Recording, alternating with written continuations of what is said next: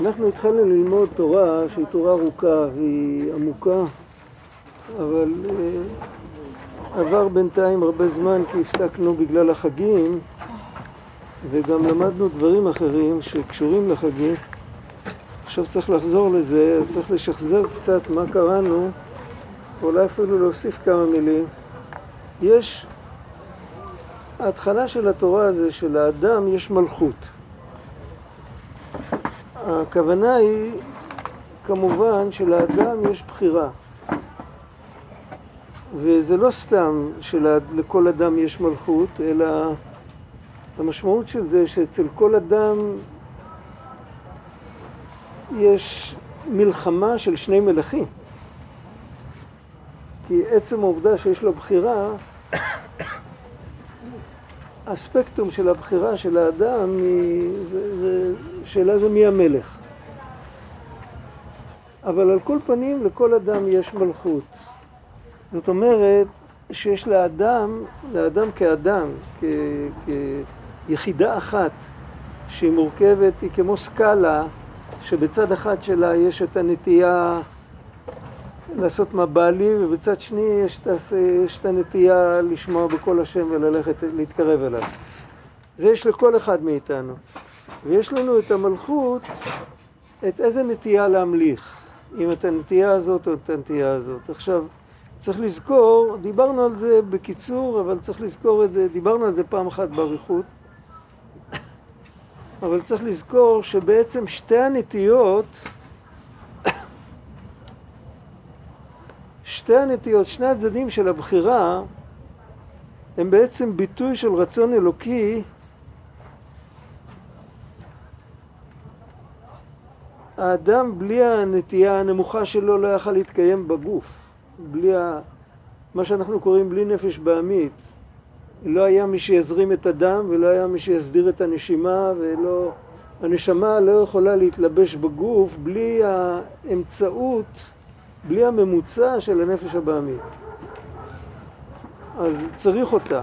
והיא נבראה בצורה כזאת שהיא אמורה, היא סגורה על הנושא של להתקיים, פשוט. הרצון הכי חזק אצל האדם זה הרצון להתקיים.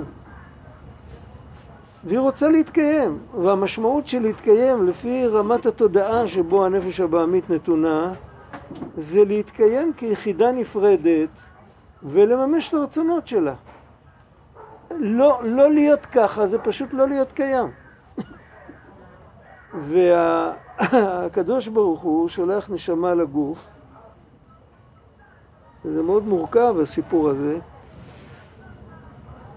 הקדוש ברוך הוא שולח נשמה לגוף ויש לו, דיברנו על זה, יש לו כמה תפקידים, לנשמה יש כמה תפקידים אבל התפקיד אחד זה להחיות את הגוף ואת הנפש הבעמית עם חיות אלוקית.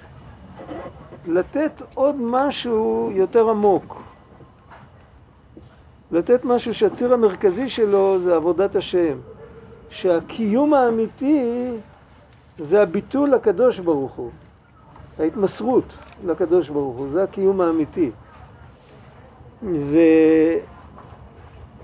ושני הדברים האלה, כשהם נפגשים בתודעה, הם בהכרח מתנגשים, בגלל שאם קיום משמעותו נפרדות, ואם קיום מצד שני משמעותו התמסרות, נפרדות והתמסרות זה שני כיוונים שונים. זה, זה 180 מעלות, זה לא הולך ביחד. אבל האדם הוא מלך, אז הוא יכול לשנות את המציאות, הוא יכול לאחד את הקצוות האלה. זה המשמעות של היותו מלך. עכשיו, איך מאחדים את הקצוות? על זה דיברנו באריכות. אני רק רוצה לתת עוד פעם דוגמה ממשהו שלא הזכרתי אותו.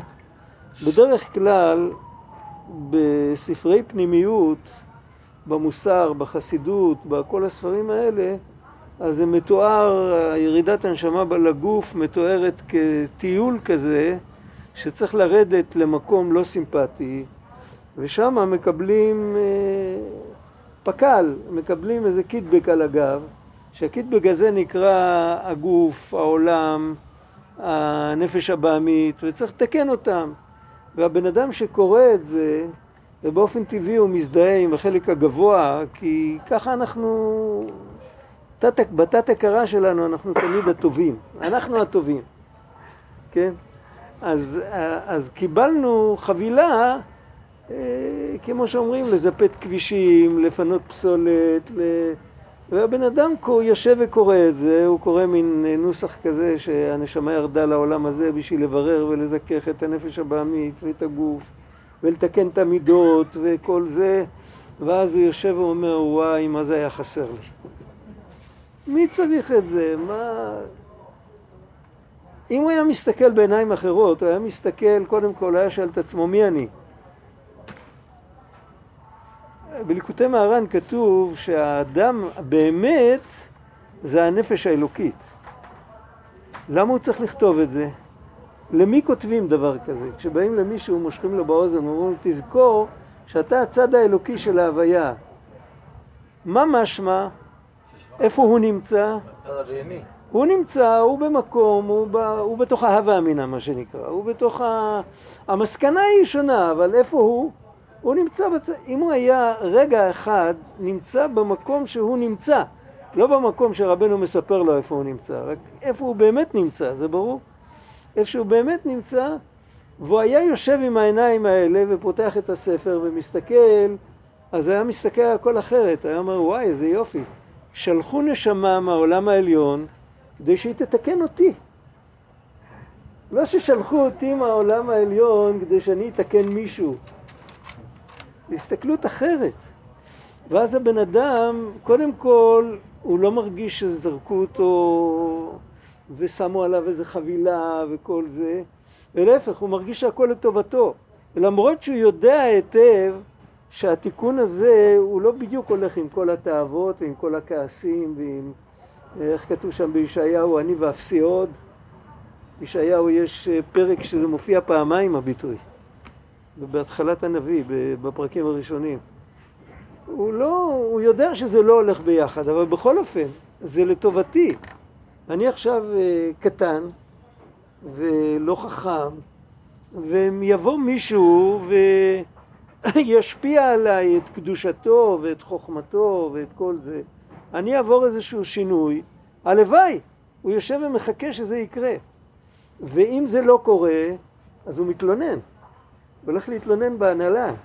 כאילו, אמרו לי ששלחו לי נשמה שהיא תתקן אותי, היא לא מתקנת אותי, היא משייטת בעולמות עליונים והיא משאירה אותי ברחוב, ולהפך, אני מושך את כל העגלה לכיוון הלא טוב. מה יהיה הסוף? זאת אומרת,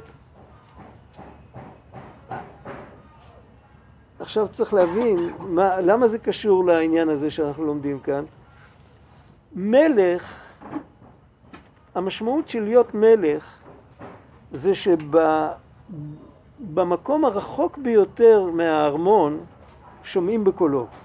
זו המשמעות שהוא מלך. אם, אה, אם הוא שולט על הארמון שלו וברחובות ובמדינה אף אחד לא שומע לו, הוא לא מולך. הוא לא מלך, הוא מלך, יש לפעמים, אה, סיפרתי, היה במלחמת העולם השנייה, היה ממשלה פולנית בגולה. אחרי שהנאצים כבשו, עשו בליצקריג, עשו מלחמת בזק, כבשו את פולין תוך שבוע, ואז אה, הייתה ממשלה פולנית בגולה בלונדון. כל יום היו שרים את ההמנון, והיו מורידים את הדגל, והיו עושים מסדר. זה היה מאוד נחמד, אבל זה היה צל של משהו שלא היה לו ערך. אם בן אדם הוא, הוא מלך, הוא באמת מלך, הוא מלך, הוא יכול, יכול להיות מלך אפילו לא רק על עצמו, אלא על הרבה הרבה אנשים. אבל בתוך עצמו יש איזו נקודה שהיא רחוקה מההשגות שלו ומהשאיפות הנעלות שלו, ושם הוא חיה רעה, אז הוא לא באמת מלך. המלך זה ש... ולא סתם, מלכותו ברצון קיבלו עליהם. המשמעות של מלך זה להימלך. זה להתייעץ, זה לשתף פעולה, זה להקשיב. מלך מקשיב, כתוב במשנה, שם כתוב סיומת לא טובה. אבל, אבל מלך צריך להקשיב. אם בן אדם למשל ניקח ביום יום, בן אדם לא מקשיב לגוף שלו, הוא מעביד את הגוף תוך כדי עייפות ובטמפרטורה לא נורמלית ובכל מיני דברים כאלה, אז בסוף הוא נשבר. זה, הוא לא יכול, מלך אמיתי הוא מסתכל, איך אמרו חז"ל, אין גוזרין על הציבור גזרה שאין הציבור יכול לעמוד בה. זה מלכות מתוקנת. ואותו דבר במלכות של הבן אדם על עצמו צריך להיות איזו נקודה של להקשיב לכל החלקים שלו ולתת להם את רשות הדיבור ולתת להם להבין שהכל לטובתם. ונגענו פעם בתורה ו' לפני הרבה זמן, בתורה ו' יש אה, צורה של א', איך נראית א'? יש לנו דבר כזה, נכון? שהוא כמו סולם שאפשר לטפס עליו, אבל הוא עומד על רגל אחת, הוא ייפול. אז יש לו למטה עוד רגל, הרגל השנייה תומכת בו, ועליו יש מישהו שעומד שם, עוד מישהו, עוד רגל. עכשיו, בכל רגל כזאת יש יוד, יש יוד אחת שמסתכלת כלפי מטה, היא עומדת, היא נוגעת באדמה, ויש יוד שמסתכלת כלפי מעלה. עכשיו, אם היוד העליונה מסתכלת אך ורק כלפי מעלה, והיוד התחתונה מסתכלת אך ורק כלפי מטה, אז זה תוהו ובוהו. זה עולם התוהו. האדם, כשהוא מלך, הוא צריך לראות שהיוד התחתונה, שזה הנטייה שלו לשרוד בעולם, להיות חלק מהביולוגיה, כמו שאומרים, להתרבות, להתפרנס, כל זה. היוד הזאת, היא צריכה להיות, היא צריכה להתקדש, היא צריכה להיות עם רצון שדרכה יתבטא רצון השם. זה המושג של כל מעשיך היו לשם שמיים ובכל דרכיך דאהו, וזה מגיע על ידי עבודה. אפשר לבצע את זה טכנית גם ככה, בידיים, כאילו, וגם להגיד, אה, אני יודע, הוא סיפר, השומר אמונים, אה, סיפר שהיה בחור צעיר והוא היה אצל אחד, אחד מצדיקי הדור הגדולים וההוא תפס אותו שבסעודת ליל שבת הוא אומר בשקט לכבוד שבת קודש. אז הוא נתן לו על הראש, הוא אמר לו קודם כל שזה יהיה אמיתי, אחר כך תגיד את זה. אולי אתה, אתה בטוח שכל מה שאתה נהנה מהאוכל זה רק לשם שבת קודש? איך אתה יודע? אי אפשר לבדוק את זה. אז אה, כאילו, וזה עניין של חינוך. לחנך את, ה, את, ה, את היוד התחתונה, שגם היא תרצה שיהיה לה את זה, ויש לנו את זה בנפש. גם החלק הכי נמוך שבתוכנו הוא אנושי והוא נאצל, הוא לא באמת חיה רעה. אם אנחנו מזניחים אותו ונותנים לו בעיטה ומעיפים אותו החוצה, אומרים לו שהוא רע, אז הוא מתחיל להיות רע. אבל אם מקבלים אותו בתור תלמיד, לא בתור, אה, בתור, בתור חניך, אפשר לעשות ממנו ניסים ונפלאות. וזה הסוד של הפסוק של בכל לבבך בשני יצריך. זה מלך אמיתי. מלך אמיתי דואג לצמצם פערים באוכלוסייה, להביא את כולם לאותו מקום, לא שאלה יסתכלו לשם ואלה לשם וכאילו נוצרים לו בתוך הממלכה שלו כאילו נוצר איזה קרע. ממלכה כזאת לא מצליחה, היא לא רק לא מצליחה, היא נקרעת בסוף לשניים. כבר היו דברים כאלה. זה פחות או יותר ההקדמה שרבנו אומר שכל אדם באשר הוא אדם ויש לו בחירה יכול להיות מלך. עכשיו המלכות שלו, אז יש, יש כאלה שהם מלכים על עצמם, וזה כל אחד. שאלה אם אנחנו יודעים מזה. הרבה פעמים אנחנו מלכים על עצמנו, אבל אנחנו בכלל לא יודעים שאנחנו... אף אחד לא סיפר לי שאני מלך. אף אחד לא סיפר לי שיש לי יכולת לעבור איזשהו שינוי פנימי, תודעתי, עמוק, רגשי. אף אחד לא גילה לי את זה, אני לא ידעתי. מה רוצים ממני, כאילו? ויכול להיות שאני יכול לבזבז ככה את כל החיים שלי ואני לא יודע כלום. אז קודם כל צריך לדעת שאתה מלך על כל המכלול. על ה, גם על הנטיות הכי שאתה מתבייש בהן, כמו שאומרים. אתה מלך ואתה יכול ויש לך בחירה, רק מה, צריך ללמוד איך עושים את זה. אחר כך הוא מדבר יותר, הוא מדבר בציבוריות. יש אחד שהוא מלך על הרבה אנשים.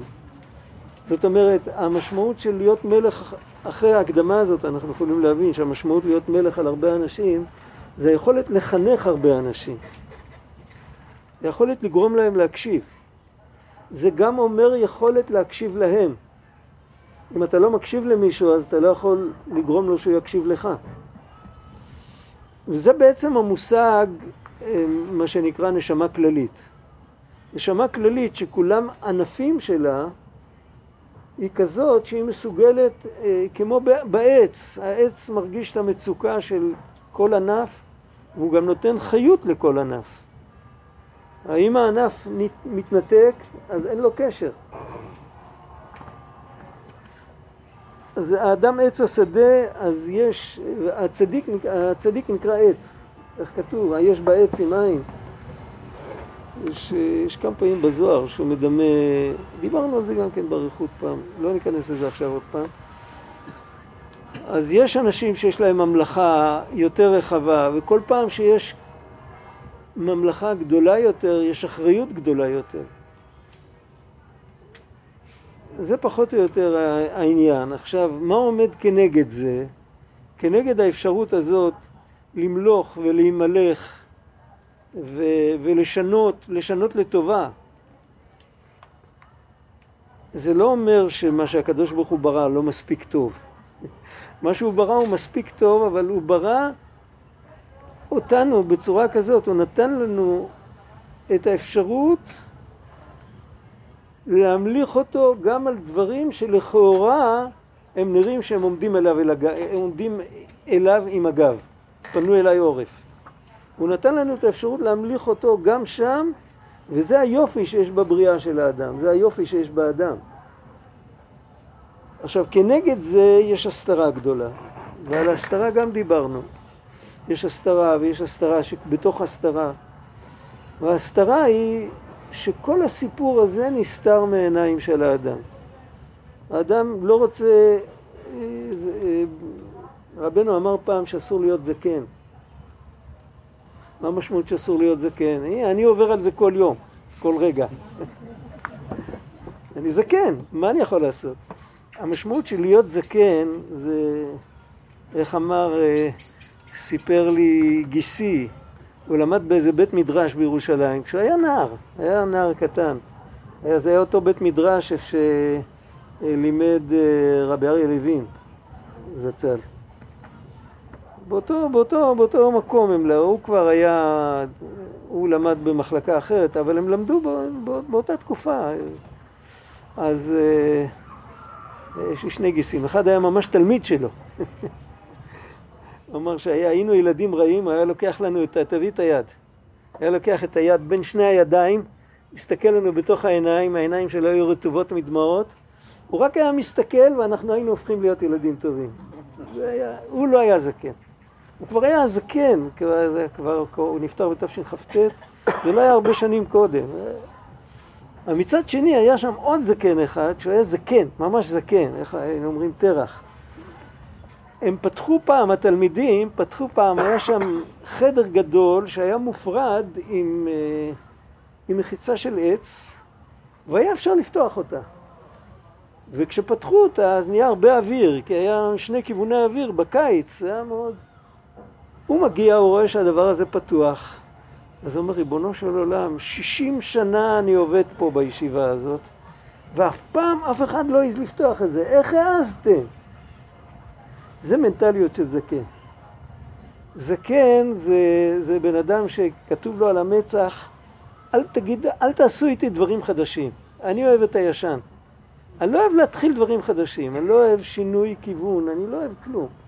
אבל כשבן אדם מתחיל להיות זקן, אז, ואפשר להתחיל להיות זקן כזה בגיל עשר. כל... יש נטייה כזאת להתקבע. ו... אז אה, זה כאילו... היה הרבה, הרבה בדיחות בזמן ההוא על ה... כשהתחילו לנסוע ברכבות. אז עמי הארצות חיברו שיר עם חרוזים על, ה... על הרכבת. והסיום של השיר, הבית האחרון של השיר היה שאנחנו מבקשים מהשמיים שתחול על זה קללה שלא יהיה לזה כוח. הם הסתכלו על זה כמו על כישוף. כישוף. זה... מה זה הדבר הזה? עגלה נוסעת בלי סוס? איך זה יכול להיות? זאת אומרת שיש איזו נקודה בנפש שמתנגדת לחידושים, מתנגדת, ל... מתנגדת לרעיונות חדשים, מתנגדת...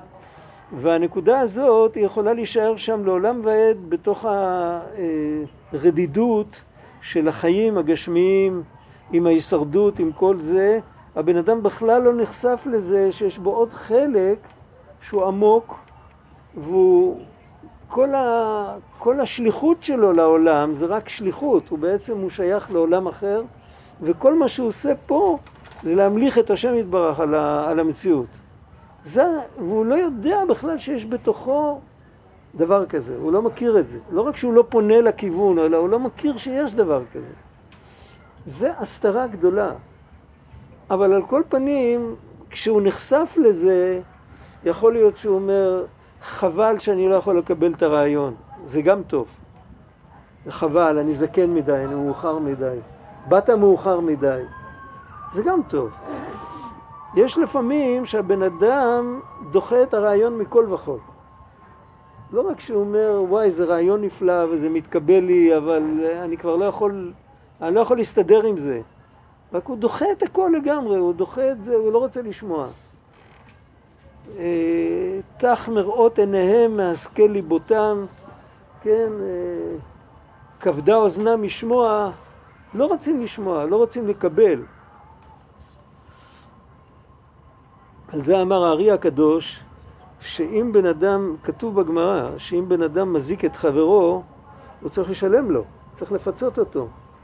אבל לכל דבר יש איזה תשלום, יש איזה ערך, כאילו.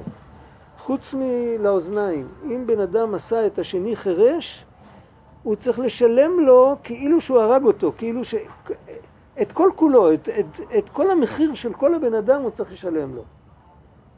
כן, זה הערכה חיצונית, אבל למה? כי אם בן אדם, האריזל אומר, אם בן אדם מפסיק לקבל, אז הוא יוצא מגדר של אדם. האדם צריך לדעת לקבל. והקבלה, הקבלה נקראת שמיעה. ויכול להיות שזה לאו דווקא בן אדם שהוא מזיק לחברו. זה יכול להיות גם אחד שכותב ספר, או אחד שיוצר תרבות, דרך שיר, דרך מוזיקה, דרך משחק, דרך דרמה, דרך כל מיני דברים, אבל כל מה שהוא משדר לאנשים, אל תקבלו. אני ואפסי עוד, אל תקבלו שום דבר, אל, אל תמשיכו להתפתח. אז הוא מזיק לבן אדם, על זה חז"ל אמרו שמי שמחטיא את האדם הוא יותר גרוע מאשר מי שהורג אותו. עכשיו אנחנו נמצאים הרבה פעמים מול תופעות כאלה, לא רק בחוץ, גם בפנים. היה מה שהיה ועשה מי שעשה מה שעשה וקלקל לי משהו ואני, אין לי, אין לי את היכולת לקבל, אין לי את הרצון לקבל. אני רוצה לעשות מה בראש שלי. כן? אני זוכר ילד בן חמש, ארבע וחצי, נכנס לתוך בית לא גמור, והוא אומר, אמא, נכון זה יהיה החדר שלי? זה היה באיזה יישוב שבנו בתים. אז היא אומרת לו, כן. אז הוא אומר, פה אני אעשה מה שאני רוצה. זה הטריטוריה שלי, פה אני המלך. אז אה, אנחנו עומדים הרבה פעמים מול דבר כזה, גם בתוכנו. יש לנו את הנטייה הזאת. עכשיו, איך, מה עושים עם ההסתרה הזאת? איך, איך מפרקים את ההסתרה? אז רבנו אומר דבר אחד, אה, אני דיברתי הרבה בעל פה, עכשיו אין ברירה, צריך... חשוך כאן קצת.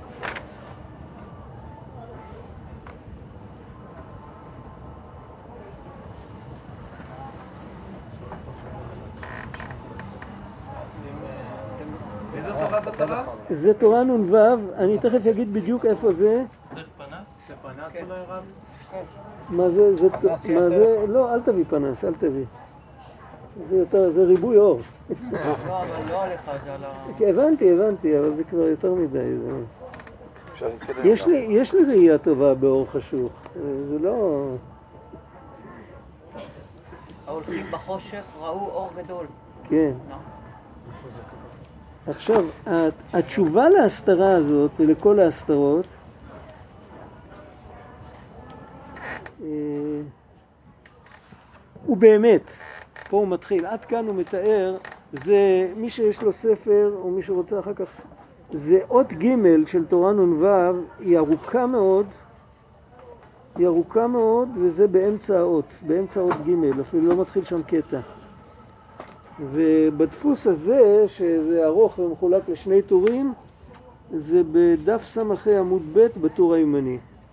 יותר מזה אני לא יכול לתת מראה מקום. הוא כותב ככה, הוא באמת, בעצם כאן היה צריך להתחיל קטע. אצלך זה דפוס אחר? תביא. כן, זה, זה דפוס, זה עימוד אחר.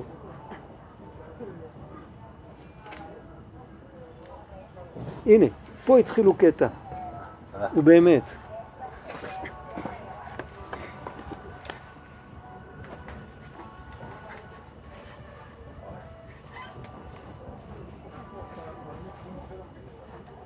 ובאמת, גם בתוך ההסתרה שבתוך ההסתרה, גם אם מישהו שיש לה הסתרה כפולה ומכופלת, הוא בכלל לא מודע לזה שהוא הפסיד משהו, כמו שאומרים. כאילו, הוא, הוא בשאול תחתית וטוב לו שם. הוא בכלל לא יודע ש... איך אומרים, הוא חי במרתף והוא לא יודע שכל הארמון שייך לו. הוא בתוך הסתרה, הסתרה גמורה, גם שם מלובש השם יתברך. דהיינו אותיות התורה. כי בלעדיו אין חיות לשום דבר כנזכר לעיל. ולכאורה, אם, אם אז כל הסיטואציות האלה הם כולם רק באים מהעשרה מאמרות שבתורה, אז למה זה נראה כל כך גרוע? למה זה נראה כל כך מוסתר? למה אין שם אלוקים? זאת אומרת, השאלה היא שבעצם גם מצד הנפש הבעמית, גם מצד קליפת נוגה וכל העניינים האלה, היה צריך להיות איזושהי אה, תחושה ספונטנית שיש יש בעל הבית לבירה, כמו שאומרים. יש אלוקים והוא רוצה את הטובה שלנו. זה היה צריך להיות כמו שבן אדם מרגיש ספונטנית שהוא צריך לנשום, ככה היה צריך להרגיש ספונטנית את הנוכחות של האלוקים. זה, זה הדרישה, ה, איך אומרים, ה, זה המובן מאליו כאן. אז מה קרה שזה לא קיים? אז את זה הוא אומר, זה, זה באמת, זה, זה כן קיים, הדבר הזה קיים. כמה שהאנושות ירדה, הדבר הזה קיים, אבל אם הבן אדם חוטא, הוא מאבד אותו. כשאדם יודע שרצון השם לעשות משהו, והוא חוטא והוא מתנתק, אז התחושה הזאת נאבדת אצלו לאט לאט, יש איזו סיבה. מה הסיבה? כי אי אפשר להמשיך לחיות עם הקונפליקט. זה כמו בן אדם שעושה איזה עוולה, הוא עושה ביחד עם העוולה, הוא עושה רציונליזציה, שזה לא כל כך נורא, שהוא בעצם מתכוון לטובה, הוא רוצה לחנך את ההוא, מוכר. כל, ה, כל, ה, כל, ה, כל הפושעים הגדולים תמיד אמרו שיש להם לב נדיב. הם לא רצו לפגוע באיש, הם רק רצו לתקן את החברה. תמיד ככה היה. זה גם אצל כל בן אדם בתוך עצמו. אם הוא כבר, אחרי שהוא כבר חטא, והוא כבר עבר את הדרך, אז הוא חייב לפתח איזו תזה, שבתזה הזאת הוא יוצר עולם שהנוכחות האלוקית היא לא רלוונטית בעולם הזה. כי אם היא תמשיך להיות רלוונטית, הוא לא, ימשיך, הוא לא, יכול, הוא לא יכול למצוא, הוא לא יכול להסתכל על עצמו. איזה, איזה, איך ההתנהגות שלי, מה, מה אני, אני, אני לא בסדר, אני כפוי טובה. אלוקים מחיה אותי ואני לא שומע בקולו בצורה בסיסית מההתחלה, מהרגע הראשון. הוא לא יכול לסבול את זה, אז הוא חייב לפתח איזושהי תיאוריה, וזה בעצם היה השורש של כל האליליות בעולם, שמה מה המושג של לעבוד אלילים? לעבוד אלילים זה לא אומר דווקא לעבוד לגזיר עץ או לפסלון מתכת או לפסלון אבן. לעבוד אלילים זה אפשר גם לעבוד ל... לאיזה תיאוריה, לאיזה אידאה. אצל היוונים כל, כל עבודה זרה הייתה אידאה, והיה לזה גם פן רוחני. אבל העיקר זה לא לפגוש את האלוקים בעצמו. יש לו סגנים, גשמיים, רוחניים, קוסמיים, לא משנה מה, אני עומד מולם, אני צריך להסתדר איתם, ולהפך, אתם פרימיטיביים, אתם חושבים שהאלוקים מתעניין בכל אחד. הוא גדול וזה לא מעניין אותו, ואני מסתדר עם הסגנים שלו. ולמה זה? מאיפה זה מתחיל? זה לא מתחיל מאיזה, מאיזה השכלה, מאיזה שכל. זה מתחיל מזה, זה כמו ש... אה, כמו שילד מתחבר מאחורי הסינור של האימא, כדי שלא יבוא ה... לא יודע מי... ו... בגן חיות ראיתי פעם משהו נפלא. בגן חיות הישן בתל אביב, לפני המון שנים זה היה. משפחת פילים, הפיל הקטן עשה איזה תעלול, והאבא רצה להכות אותו עם החדק. ואז הגיעה האמא וצעקה עליו, וגירשה אותו. היא צעקה עליו בקול, שמעו את הקול, הרי לא שומעים את הפילים לדבר. היא גירשה אותו עם דיבור. זה היה משהו, זה היה הצגה, אני לא אשכח את זה. הרבה פעמים זה קורה במשפחות, האבא רוצה לתת לילד סטירה, הילד רץ מתחת לסינור של האימא. רק שנייה. הנקודה של ה... לשים את האליל זה לשים שם אימא. איתו אני מסתדר, אני אקטיר לו קטורת, אני אסתדר איתו. לעמוד מול האלוקים זה מפחיד. אבל, אבל זה נכון, זה מתחיל מה, מהרצונות שלי, מהתאוות שלי, אבל מצד שני, אני עושה רציונליזציה ואני אומר שזה לא לכבוד לאלוקים שאני עומד מולו. מצד אחד אני רוצה את כל הכבוד לעצמי, אבל מצד שני אני גם אומר שלא כבוד לאלוקים שהוא עומד מולי, זה, אני קטן מדי.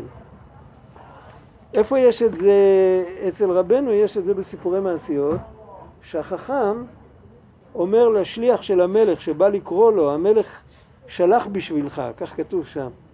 אז הוא אומר לו, מי אני שהמלך ישלח בשבילי? מה, מה, אני כזה קטן, המלך כזה גדול, לא חסר לו שום דבר, למה הוא שולח בשבילי? בסוף לאיזה מסקנה הוא מגיע? אין מלך. הכל מתחיל מזה שהוא פוחד לעמוד פנים אל פנים מול המלך. עכשיו, מה התיקון לכל זה? התיקון לכל זה שהוא ידע שזה לא עוזר לו. קודם כל הוא צריך לדעת שהאמת היא שהקדוש ברוך הוא בורא אותו עם כל המידות הלא טובות שלו, עם כל המידות הטובות שלו. האלוקים בורא אותנו כל רגע והוא אוהב אותנו. אם הוא רגע אחד לא היה אוהב אותנו, אנחנו לא היינו קיימים. רק מה, אנחנו לא אוהבים אותו. אנחנו לא רוצים אותו, כי אז אנחנו לא נוכל לעשות מה שבא לנו. אבל אם אנחנו יודעים שלמרות הכל הוא נמצא, לאט לאט ההסתרה הזאת תתפוגג. ו- ולאט לאט אנחנו נבין שזה באמת כך, שאנחנו סך הכל חלק מההופעה שלו. בחטא העגל, כן. אז אהרון הוא התפקיד של האימא ומשה הוא תפקיד של האבא לפי מה שאתה אומר. אני לא בטוח, כי, כי, זה, כי אהרון לא, כאילו, אף אחד לא הלך להתחבות מתחת לסינור של אהרון. אבל הוא נתן את ה... בכל זאת? אבל לא, אבל לא מתי, ש, לא מתי שבאו אליהם ושאלו אותם למה עשיתם. לא אז. לא אז. בהתחלה הוא, הוא עשה את זה, זה, זה כ... איך אומרים? אה, הוא רצה לעכב את זה והוא לא עשה את זה חכם, זה, זה יצא לו ככה. לא היה לו בזה שום, הוא לא, הוא לא רצה שיהיה את הדבר הזה, זה, זה לא עזר לו. אבל, אה, אבל הוא לא... יש לפעמים שרבי אה, לוי יצחק ברדיצ'וב היה האימא. יש לפעמים צדיקים שהם עומדים ואומרים אה, כמו עמוד הענן, שהמצרים זרקו אבנים והענן היה קולט אותם, שלא יעברו ליהודים. יש מדרש כזה. יש אה, אומרים, מוטב ייכנס, מוטב ייכנס החץ בי ולא בבניי. וזה היה משה. בדיוק אחרי שאמר לו לך רד כי שחט עמך אה, ואעשה אותך אל הגוי גדול, אז הוא אמר אה, אני, אם, אם, אם אתה לא סולח להם, אז מחננה מספרך אשר כתבת. אז הוא עמד והוא קיבל את כל הריקושטים ו... איך פעם משורר אחד כתב על מישהו שעם הגב הרחב שלו הוא מסתיר מהקהל את התהום. כן, והוא סופג את כל, ה, את כל העניין. אבל האמת שכל בן אדם יכול להפוך להיות כמו משה, וכל אדם יכול... למה? כי כל הנקודה של משה הייתה שגם מתי שהם חטאו וגם מתי שהם פשעו, עדיין אתה היית שם. אתה לא באמת, הם ניסו לסלק אותך מהסיפור, אבל אתה לא באמת הסתלקת. אז היות שאתה היית שם, אז אפשר, אפשר לחדד את התודעה שלהם שהם יראו שאתה היית שם, בצורה כזאת הם לא יחזרו לזה עוד פעם.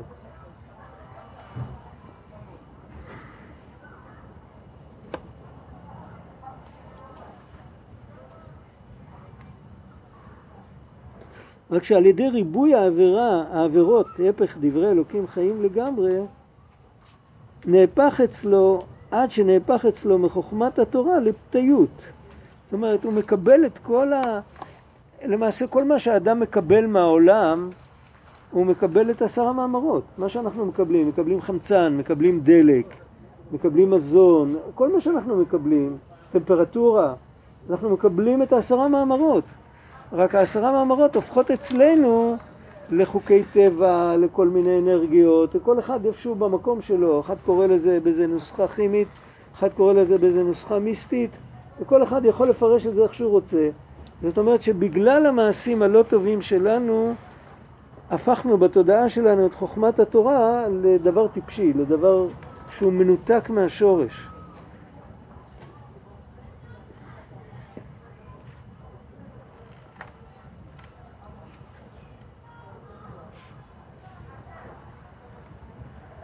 עד שאינו יודע כלל אפילו זה בעצמו שנעשה לו כהיתר. הוא נכנס להסתרה כזאת קשה שהוא לא יודע שום דבר. זה מבחינת הסתרה שבתוך הסתרה כנזכר לעיל. על כן צריך לגלות ההסתרות הנ"ל, וזה על ידי שממשיך אריכות ימים בתוך המלכות שהוא בחינת דעת כנזכר לעיל. מה המשמעות של אריכות ימים? אריכות ימים, מה זה, מה, מה פשט אריכות ימים? אריכות ימים זה לא שאחד חי 80 ואחד חי 100, זה לא זה הנקודה. אריכות ימים זה מה האנטיתזה של אריכות ימים זה, זה קיצור ימים, כן? אבל אנחנו לא מצינו, אדם קצר ימים כתוב בתנ"ך, שבע רוגז. איך קוראים לאדם שבע רוגז? קצר רוח. אדם שהוא שבע רוגז הוא קצר ימים, שם לא הכוונה שהוא לא חי הרבה שנים. הפירוש הפשוט של הפסוק, מי שזה מעניין אותו, זה שהוא לא לוקח בחשבון שכל חיי האדם הם תקופה מסוימת. הוא חושב שהוא חי לעולם, אז הוא חושב את עצמו למי יודע מה, ומי שלא שומע בקולו הוא צועק עליו. אז הוא קצר ימים, הוא שוכח שהוא קצר ימים, ולכן הוא שבע רוגז. אבל כאן הוא מדבר על קצר ימים מבחינת קוצר רוח. קצר ימים שווה לשבע רוגז. אמרו על אברהם, בא בימים. בא בימים. יש בא בימים ויש קצר ימים. ויש שבע רוגז. אורך ימים ושנות חיים יוסיפו לך. יש... אה, כי בי ירבו ימיך ויוסיפו לך שנות חיים. יש במשלי הרבה פסוקים, אבל מצד שני יש בן אדם שאין לו, הוא קצר, הוא, יש לו קוצר רוח. המשמעות של קוצר רוח זה שהוא לא, אין לו כוח לסבול שום דבר. מה יעשו? מה עושים עם קוצר רוח? עם קוצר רוח מה שצריך לעשות זה לקחת כל יום ואיך שהוא מתחיל, בן אדם כל יום כשהוא מתחיל, אה, כשבן אדם מתחיל את היום שלו, אז הרבה פעמים אה, יש לו כל כך הרבה דברים על הראש, אין לו כוח בכלל. לפעמים הוא לא קם, הוא אומר כבר מאוחר, אני אקום מחר. זה כבר, אין לו, אין לו כבר, אין לו כבר כוח, אין לו כבר כוח לכל המטלות ולכל הדברים, אין לו כוח. אבל אם בן אדם נכנס לזה איזי איזי, הוא אומר, השם יתברך מנהיג את העולם, יש לי ביטחון, אני לא, אני לא מנהל את העולם. אני לא אחראי על הצלחות. אני מכאן ועד לצומת, ה, כאילו, עד, ל, עד לרבע שעה הבאה, יש לי כך וכך. יש לי כך וכך עניינים שאני צריך לעשות אותם. יהודי קם בבוקר, הוא נוטל ידיים, הוא אומר ברכות השחר, הוא מודה להשם על זה שהוא פתח לו את העיניים, ועל זה שהוא הלביש אותו, ועל זה שהוא זקף את קומתו, ועל זה שהוא נותן לו אפשרות ללכת. זה הכל ניסים ונפלאות. 60 אה, קילו מטייל ברחוב, 60 קילו גוש בשר ועצמות, הולך ברחוב. ולא מחובר לשום בטריה. זה, זה, זה הכל ניסים ונפלאות. הוא מקבל את זה ככה, וזה נותן לו כוח להמשיך עוד קטע ועוד קטע ועוד קטע, ובסוף הזמן שלו נהיה הרבה יותר, הוא מספיק הרבה יותר. אפשר לראות את זה ב, בחיים, אפשר, אנשים שלומדים, בפרט אלה שלומדים למבחנים, הם יכולים לראות שהרבה פעמים אני, אני, אני לא מצליח להתרכז בגלל שאין לי זמן, אני, יש לי המון חומר ללמוד. ואני לא, כאילו, אני לא אספיק, אז אני לחוץ, וכשאני לחוץ אני קורא ואני לא מבין מה אני קורא, אני לא ממוקד.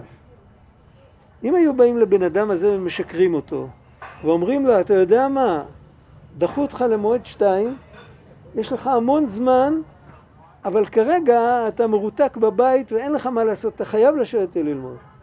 סתם אם דחו אותי למועד שתיים אז אני אתחיל להשתולל, אני עוד פעם לא אלמד. אבל אם דחו אותי למועד שתיים וכרגע אני מרותק בבית, אסור לי לצאת מהבית או שיש שלג בחוץ, זו הדוגמה הכי טובה. אין לאן ללכת, אין אוטובוסים, אין כלום. יושבים בבית, מה אני אעשה? יש לי מבחן. אני אנצל את הזמן. אבל יש לי זמן. עכשיו, כשיש לי זמן, אז אני פתאום מתחיל להבין מה שאני קורא, ואני, בסוף אני גומר את זה בפי שתיים יותר מהר ממה שתכננתי. נשאר לי עוד המון זמן, למה? כי לא הייתי במתח. המתח לא נותן לבן אדם להיכנס לתוך משהו. כשאומרים, אה, הבעל שם טוב אמר בוא אל התיבה, תיכנס לתוך המילים, אז זה אומר דבר ראשון, תהיה רגוע. עכשיו, איך, איך בן אדם הופך, בן אדם שהוא מתוכנת מגיל גן להיות עצבני, איך הוא יכול להפוך להיות רגוע פתאום? זה נשמע הזוי. המפתח של זה זה אמונה וביטחון בהשם. אם יש אמונה וביטחון, בפרט ביטחון, ואיך כתוב? אקרא לאלוקים עליון, לאל גומר עליי. אני קורא לו והוא גומר את מה שאני מתחיל. אני לא גומר, אני לא מצליח לעשות שום דבר. אז ממילא אני יכול להיכנס לכל מצווה שאני עושה ולכל דבר טוב שאני עושה ולכל... ושום דבר לא מלחיץ אותי. לכל תפילה, בן אדם יכול להיכנס לתפילה כמו שנכנסים לשינה. כשהוא הולך לישון, אז הוא לא... בטח אם יגידו לו עוד חמש דקות יעירו אותך, הוא לא ירדם. אבל אפשר להיכנס, אם יגידו לו יש לך עכשיו שמונה שעות לישון, אחרי חמש דקות יעירו אותו, הוא ישן חמש דקות.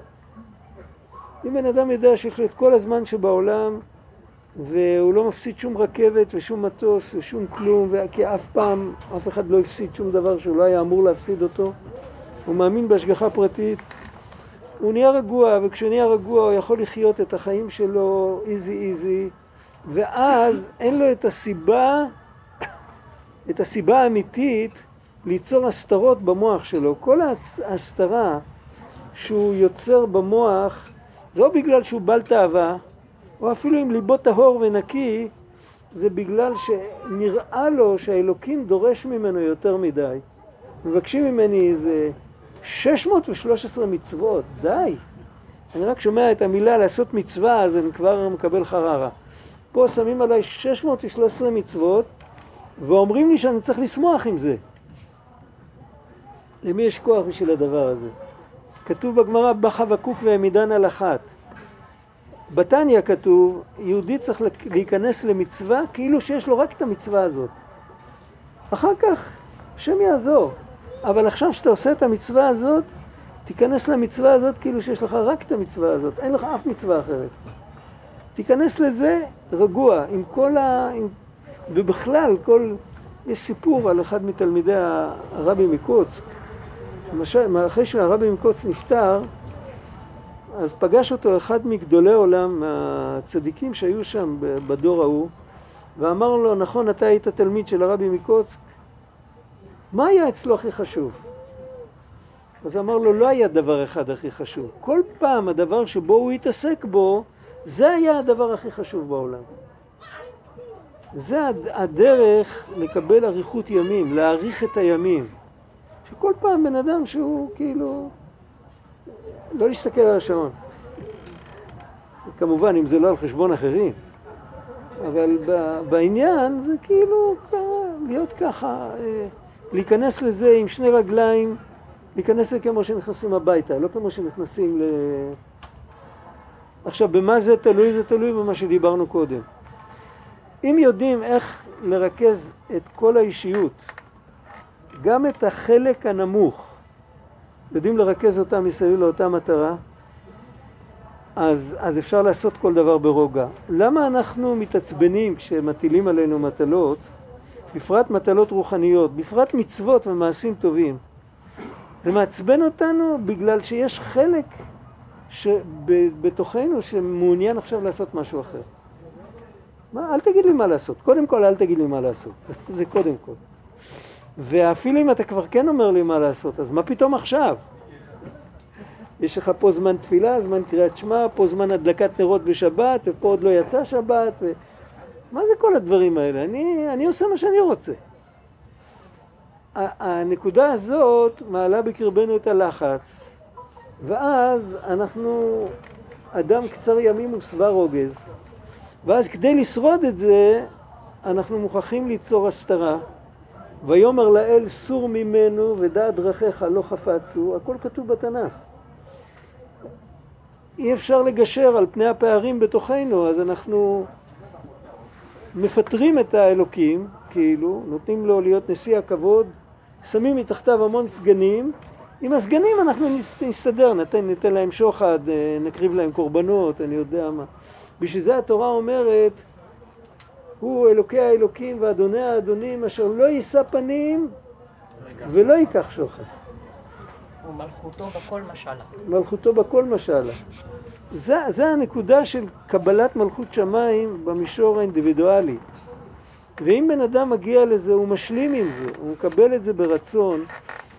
למה הוא מקבל את זה ברצון? בגלל שהוא מבין גם בצד הנמוך שבו שזה לא תכלית להישאר ככה. לכל הפחות בהבנה שכלית. בסדר, אז uh, סיפר לי חבר, זה סיפור מצחיק, אבל אני לא יודע מה הוא למד מזה, אבל לי זה עשה משהו מאוד, uh, גם מאוד שמח, פתח לי פתח. הוא סיפר ככה, הוא היה בחור צעיר, uh, בעל תשובה צעיר, הוא, יום אחד הוא נסע לרבי בארצות הברית, נסע לרבי.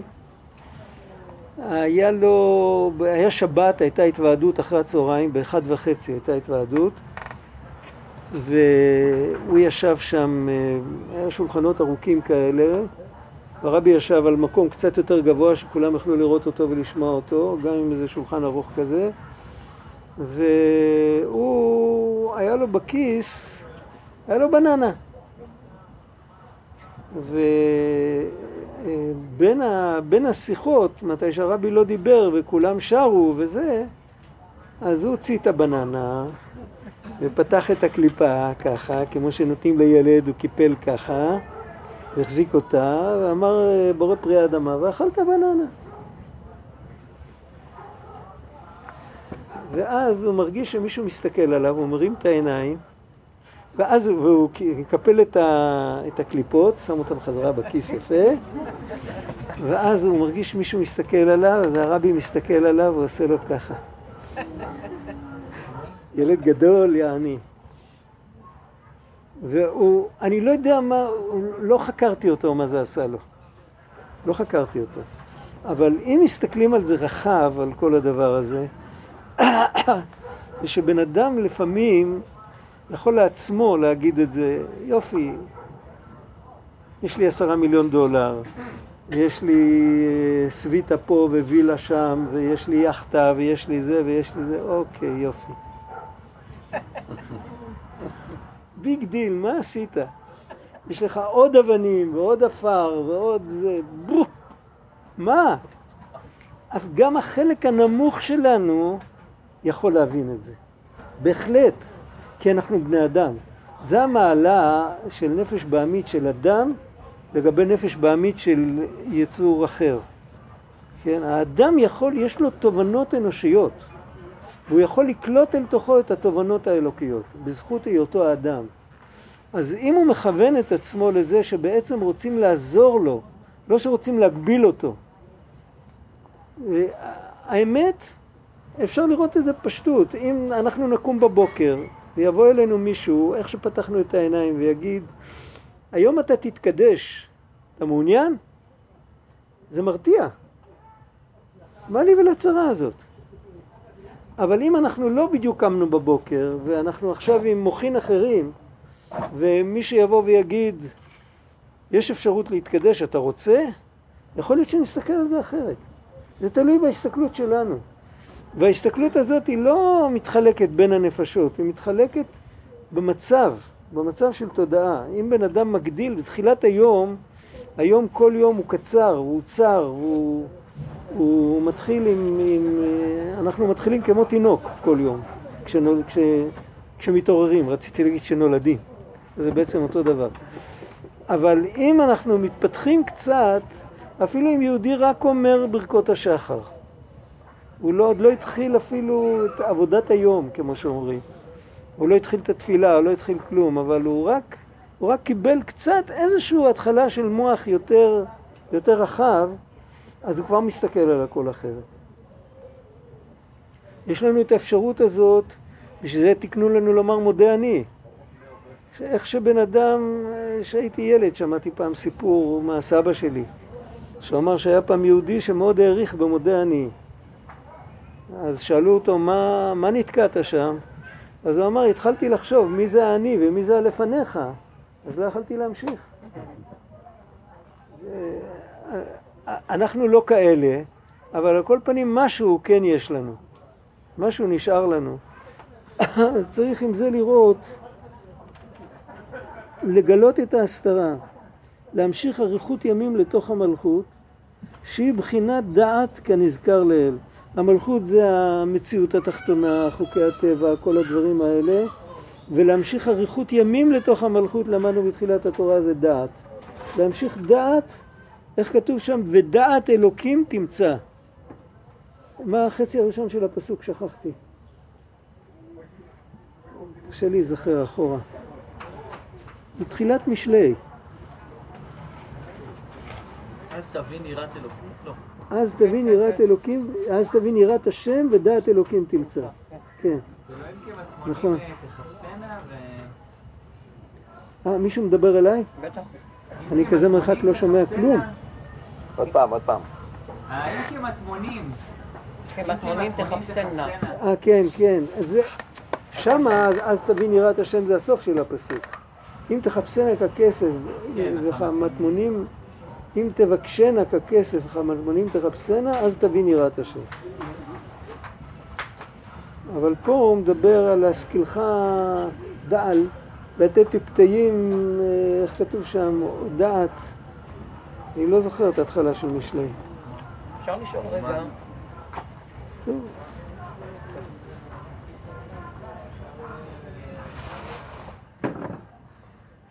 ועל ידי זה הדעת יוכל לידע, הדעת הזאת תלמד אותו, שאפילו בתוך ההסתרה, ש...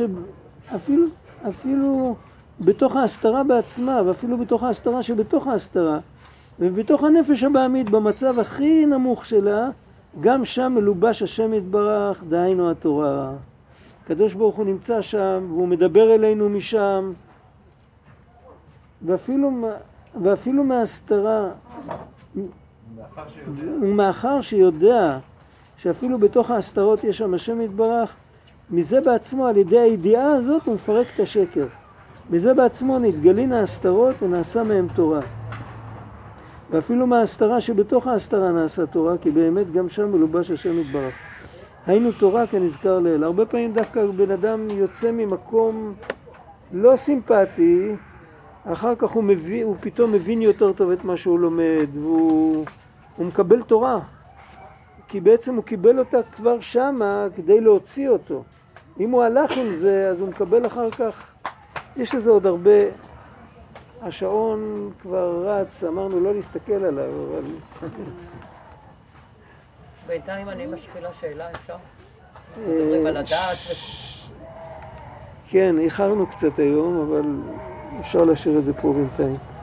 מה אמרת? כשמדברים על הדעת, כן, ומביא אותי לעץ הדעת ולפרשה הקודמת, כן. יש מצב שנחש אכל מעץ הדעת? כולם אכלו מעץ הדעת. לא, אבל אה, לפני שהוא דיבר עם... אה, הנחש אכל לפני שהוא דיבר איתם. כן, יכול להיות. כי מאיפה יש... יכול להיות, אבל מה הפלא הוא שבדרך כלל הקליפות לא מקבלים חיות לפני שהבן אדם עושה משהו שלילי. אם זה קרה לפי הסדר הזה שקודם הוא אכל, אז זה סותר את הכלל הזה. אז, אני? לא יודע, אני לא יודע, אני לא יודע, אני לא יודע. כאילו כמו אחד שיש לו... זה נראה כאילו שהוא מכיר את זה. כן. כן, לא... הוא הזמין אותם למסעדה שלו. כן, כן. אני. לא יודע, אני לא יודע. אני לא יודע, בטח יש כאלה שיודעים. אני לא יודע לענות על זה, אני לא יודע. הנחש עצמו. אולי כן, אבל... אולי, אני לא יודע. אני לא יודע אפילו באיזה ספר מחפשים דבר כזה. טסתי יודע. לא יודע. טוב. אה, גאולה, גאולה שאלה אם יש...